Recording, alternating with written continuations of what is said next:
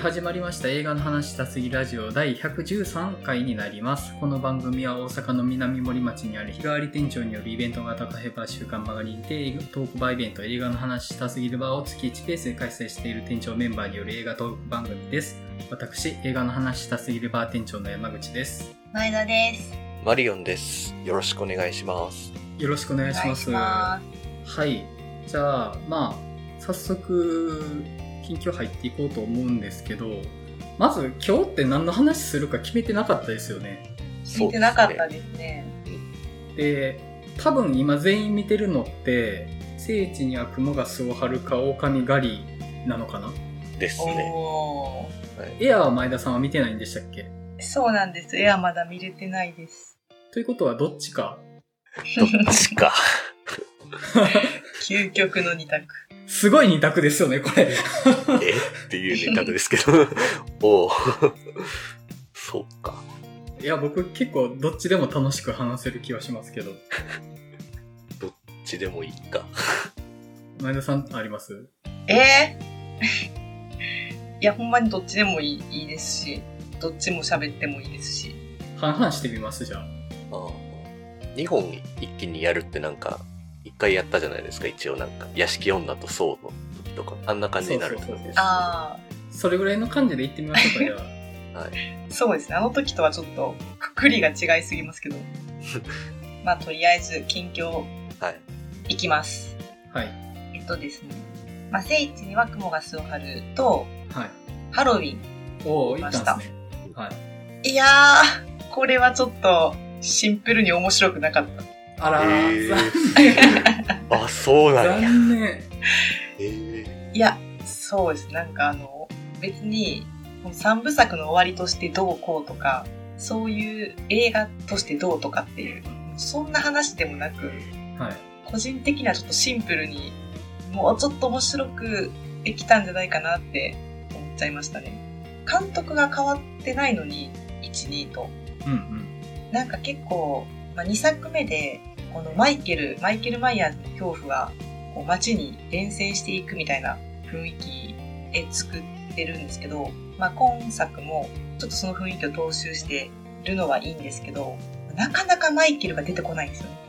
おーえ出てこないし、うん、そう、ちょっと個人的には、うーん、ちょっと久しぶりにこの、あんま擁護できないなと思いました。ー、あらまあ。あー、もともと評判悪いっていう話はありましたけど、その通りだったんですね。その通りですね、個人的には。あらら、それはだいぶ残念。なんか、そう別に出来が悪いとかそんなことは全然どうでもいいんですけど、はい。なんかむしろ出来はいいと思うんですよね。はあ、はあは出来はいいけど、なんか、なんだろう、もうちょっと勢いが欲しかったかなっていうところですね。あ、なるほどね。はい。まあでも、これでローリー役の人は多分本当に終わりかなと思うので、このシリーズは。解放ですね。そこはもうお疲れ様でしたという感じですけど。まあまあ、まあいいじゃないですか。アカデミー賞も取ったし、お土産はもらったしね。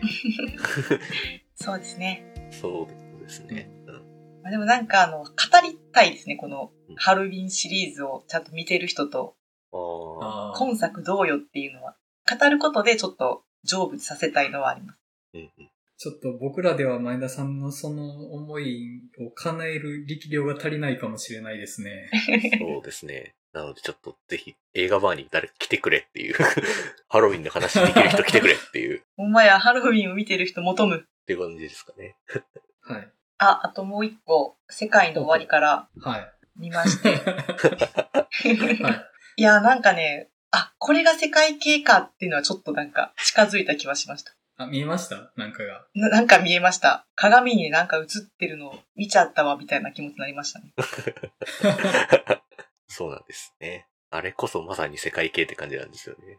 うん。なんか世界系って、イメージですけど、やっぱりちょっと中二病感が欲しいというか、うんうん。うん。なんか単なる設定っていうよりも、やっぱりそこにこう、いや、本当ね、ちょっとこれ悪口とかじゃないんですけどね、この世界の終わりからも、監督、中学生の時にノートに書いたやつ、今やってないっていう ような世界観だったんですよ、私にとって。それは私なんかすごいと思ってるんですけど、うんなんか、大人になって、もうずっとこの中二病っぽさを残せる人っていうのは、私結構尊敬してるんで、うん。これはなんか嫌味とかじゃなくて本当に思ってるんですけど、ただなんせそれがちょっときつかったですね。もう容赦なく、絶え間なく浴びせてくるって感じ。いや、そうだろうなっていうことは思いますね。え、お二人まだ見てないんでしたっけ？あ、僕まだです。まあ、僕は、あの、見てますけど、あ、見てます？僕も見て思いましたけど、もう、純度高いな、これっていう、世界系としてのね、純度が本当に高いので、もう、ここまでやったら本当立派ですよ、本当に。素晴らしいと思ってますけど、僕は そう。でもなんかちょっとネタバレになるんで言わないですけど、きつい中にも、あ、ここすごい好きだなっていうとこはあって、うん。一箇所だけ。一箇所しかないんですか？一箇所しかないとか。あとはちょっと、ひたすら圧倒されてたんで。でもなんかね、こう、いや、これこそ映画体験じゃないかなって思いますね。うんなんかあの、最近、タイムリーに、またあの、映画？映画事故でしたっけ？なんかトレンドああ、はい。やってますけど、ありまはい。なんか本当にあの、映画を見て、あなんか全然思ったのとちゃうなとか、そういうのが、まあ楽しみの一つでもあるじゃないですか。うん。その、広い意味では。うんで そんな感じでしたね、私にとって。いいじゃないですか、それは。はい。よかったです。いいい体験やと思います。や、本当もう、劇場じゃなかったら多分感想できなかったと思うんで。あれ？いや、そこも含めてそう。そうなんか。映画体験やなと。いや、僕、むしろ、前田さんいけるんやと思ってて、そうしたら、やっぱダメやったんですね。いや、途中から、本当に、劇場に入る途中で、隣のシアターでやってた、もうサーチ2のことが気になって気になってしょうがなくなってきて。そんな、なぜ私は、そんな。なぜサーチ2じゃなくてこちらを選んでしまったんだって思いながら見てたんですけど。いえなるほど。や、でもね、逆にちょっと語りたいですね。ははは山口さんも見てください。僕もどっちに触れるかわかんないんでね、純度高すぎると、うおってなっちゃうタイプなんで、どっちに転ぶかですね。うんいや、なるほど。はい。まあ、そんな感じですかね。はい。はい。じゃあ、マリオンさんいかがですか？そうですね。なんかいろいろ見には行ってるんですけど、喋りたいやつだとあれですね。少女は卒業しないを見たんですけど。それですよ。それそれ、その話。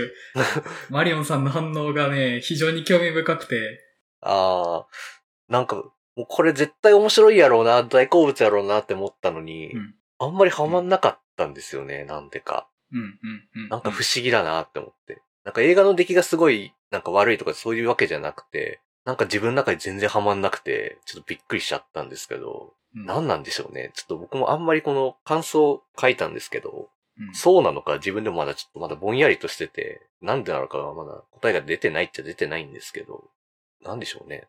山口さんが少女は卒業しないの話してた時に、霧島部活やめるっていうのと、リズター多い鳥の合わせたようなはい。要素があるっていう話があったと思うんですけど、まあなんかそれも踏まえながらちょっと見てたところがあるんですけど、なんかそれで言うと、なんか手放せてるのかっていうか、これ結構呪いかけてくるなこいつみたいな感じがすごいしたんですよね。なんかうん、うん。うん、うん。ずっとお前らこの卒業式の日に囚われていろよみたいな感じなのを、この映画から受けてしまって、なんかそれは違うなみたいな風に思ったんですよね。うん、うん、うん。うん。その、なんでしょう。卒業するっていうのは、まあ、その、ある意味手放すっていうこととなんかテーマ的に被るんですけど、なんか積極的にその、卒業式の思い出にこう、こっちに引き込んでくる感じっていうのが、めっちゃなんか、うんちょっと違うなって思っていて、あくまでその、青春映画とかでこう、ノスタルジーを感じるっていうのは、あくまで、こっちが主体的に思うものであってほしいなっていう感じがすごくあるんですよね。なんか、向こうから意図的になんかこう、感じてくださいというか、そこに閉じ込められてくださいみたいな感じになっていくのがちょっとすごくなんかピンとこないなって思っちゃって、まあなんかそれがやっぱりあの、まあ4人登場人物いる中で特にあの、河合由美さん演じる、うん。そのうん登場人物のキャラクターの話とか特にちょっとそういう風なのをめっちゃ感じてしまったかなって感じがすごくして、うん。まあちょっとこれ結構重大なネタバレを含むキャラクターというか、結構ちょっとおってなってしまうキャラクターなので、あんまこれ以上言えないんですけど、まあちょっとなんか、めっちゃなんか、こっちになんか青春の思い出みたいなの囲い込んでくる感じがすごくちょっと、なんだろうな、みたいな感じがちょっとしちゃって、なんか合わなかったのかな、みたいな風に今は結論をつけてるんですけど、何なんでしょうねっていう。うん。いや、あのーマリオさんのおっしゃること僕すごいわかるなと思って、僕もよくできてるけど刺さらないっていう感じで、この映画のタイトルにも現れてると思うんですけど、これって誰目線なんていうタイトルやと思うんですよ。うんうん。少女は卒業しないって。それを言う、したいって誰っていう。それってもう、ノスタルジーを食べに来たお客さん用のタイトルだよねって感じじゃないですか。うんうんうんうん。そうですね。で当人たちは持ってない概念ですよね、タイトルが。うん。そこが人工的な感じはすごくあるなっていうのは、僕も思いますね、それは。うん。うん。ただ、あの、僕、バスケ部の二人はすごく良くって、あー、なるほど。本作のテーマ性を一番体現してるのってあの二人だなと思うんですよね。うんうんうん。そうですね。その将来何かになりたいと思ってるけど、でも卒業はしたくないっていう矛盾を抱えた存在としていて、うんそこがなんかね、でもそれを少女は卒業しないなんてその客観視点から論じるような感じじゃない様子をあの二人は体現してたかなと思って、うんあの二人は僕むちゃくちゃいいんですよね。うんうんうんうん。そうですね。二人の感じもだし、あとまあカップルがこう、別れるか別れないかみたいな話にちょっとなってくると思うんですけど、うん。地方組と上京組に分かれる感じとかっていうの、あの辺のやりとりとかなんかまあリアルだな、みたいな感じとかはめっちゃ受けたりとかもしたし、あの友達同士、バスケ部の女子二人の友達関係のその感じも、うん、なんかいいなというのはあって、まあそこはなんかめちゃくちゃいいかなっていうのを思ってて、うん、まああと他のバンド、軽音部の話とかも僕も結構好きだし、まああと、なかなか友達ができなくて寂しいみたいなそういう女の子の話とかも、まあ好きかなって感じだったんですけど、やっぱなんか本当に 可愛い優美演じる女の子の話がちょっとやっぱりなんか、なんだろうなみたいな。うん。うん。うん。これってまあ、なんだろう。いや、もうこれあんま言えないんだよな、これ以上な。ネタバレなしだとっていうところあるんですけど。うん。うんうんうん。あそこが本当に、もう強烈な呪いみたいな感じに見えちゃうてて、うん、ちょっと違う気がするなっていう。あくまでやっぱ、卒業して手放したからこそそこに思いを馳せるべきものであってほしいなって感じがするので、そこになんか閉じ込めてくる感じっていうのは、ちょっと違うんじゃないかなみたいなのは思っちゃって、ピンとこなかったなみたいなん風になりましたかね。うん。難しいなっていう。うん。まああの、僕もちょっと引っかかるとこはあった映画だったんで、まあ、あの、ちょっとバーでもう一回話しまししましょう、これ。そうですね。ちょっと、ちょっとその辺含めてちょっとじっくり話してみたいなと思ったので、ちょっと、そうですね。はい。はい。で、あともう一本が、ちょっと話したいなって思ったのが、Apple TV プラスで配信されてるテトリスを見たんですけど、うんうん。あ、面白かったんですよね、これ結構。うんうんうん。へテトリスってあの、ゲームの権利をめぐる、あの、いろいろいざこざというかなんかあの、めっちゃめんどくさい権利問題があったんですけど、それに関する映画なんですけど、まあちょっとだけ知知ってたので、なんかすっげえややこしいことがあったみたいなのだけは知ってたので、まあそれをなんか結構、実はベースの話で、まあそういうのをちょっとしっかりやりつつ、ちょっとポップにやってたりとか、まあもう随所にこう、ドット絵がいっぱい出てくるとか、なんかそういう遊び心あ溢れる演出とかもあったりとか、なんかそういうちょっと、あと、ベン・アフレックのアルゴみたいな、まあこれちょっと映画的に持ってるなみたいなところも含めてちょっとなんか面白くこう見れるような、気軽に見やすいような感じの、まあ実はベースの映画になってて結構楽しかったですね。うんうんうんうん。まあがっつり任天堂とかが出てくるわけなんですけど、なんかおもろいなみたいな。なんか普通にちゃんとなんか、これまだ発表前なんだけどさ、って言ってゲームボーイ見せるとことか本当にこんな感じだったかなみたいな。風にこう思いながら見たりとか、やっぱりなんか日本と結構関係のあるような話になってくるのでどうしても。うん。なんかそういう意味でもちょっとなんかいちいちなんか自分の知ってる要素が出てくるとちょっとニヤニヤしちゃうというか。うん。なんかそういう感じがすごくいいなというふうに思いました。うん。うんうん。なるほど。おもろそうですよね、テトリスの話って。うん。もう、めっちゃ面白かったですね。なんかもう、こんな複雑なことをよくやってんなって思いましたけど、もう、なんかもう権利持ってないのに、持ってるよって手でなんか、権利権の契約するとか、ほんとひどいことやってんなと思いましたけど、いろいろね。おいおいおいっていう、その辺の攻防戦とかがね、面白くて、なかなか見応えのある映画でめちゃくちゃ楽しかったです。はい。なるほど。そんな感じですかね。はい。はい。えっ、と、僕はですね、今日のテーマ以外だと、エアーを見てたんですけど、いやー、面白かったですね。面白かった、本当に。もう、マリオさんがおっしゃってた感じはよくわかりました。なんか、こういう、こういうアメリカ映画っていう感じ。うんで、ちょっと僕が思ったのとしては、結構アメリカって資本主義に対する期待値高えなって思ったんですよね。うんあの、これって何やってるかっていうと、要は人気者がシューズのブランドになってたら、シューズ売れるよねっていう話じゃないですか。うんうんうんで、マーケティングなんですよね。ものづくりというよりは。で、ものづくりはあくまでそのマーケティングについてきてるものであって、なんかそこがね、結構こういう話を爽やかに見れるんだっていうのを見ててちょっと不思議な感じしたんですよ。だってもう、出てくる人みんな銭ゲバですよ、本当に。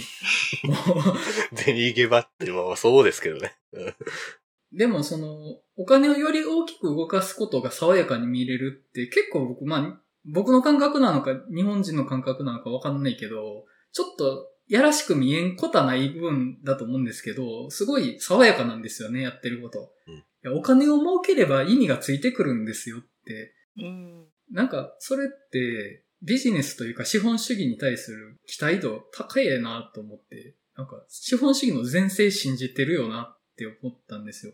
日本だったら、いい靴を作れば売れるみたいな話になるんじゃないかなって気がしたんですよね。うんあいい靴を作って売ろうって。でもこれって、売り方によって、売れることで、そのものがいいものになっていくっていう考え方じゃないですか。うんその、ものづくり進行じゃなくて、マーケティング進行みたいなのがあるなって思って、で、これをすごい爽やかに見れるんですよ。いかに数字を上げるかをやってる話なのに、爽やかなんですよ。スポーツみたいだなと思って。うんうんまあ、スポーツも一緒なんですよね。より点を取るっていうことをやってるわけだから、あくまでゲームだし、そのゲームにかけた人たちの話っていうところでは、すごく爽やかな話で、あ、そっか、こういうバランスって成立するんだなっていうのが、ちょっと発見だったなって思いました。はい、そんな感じですね。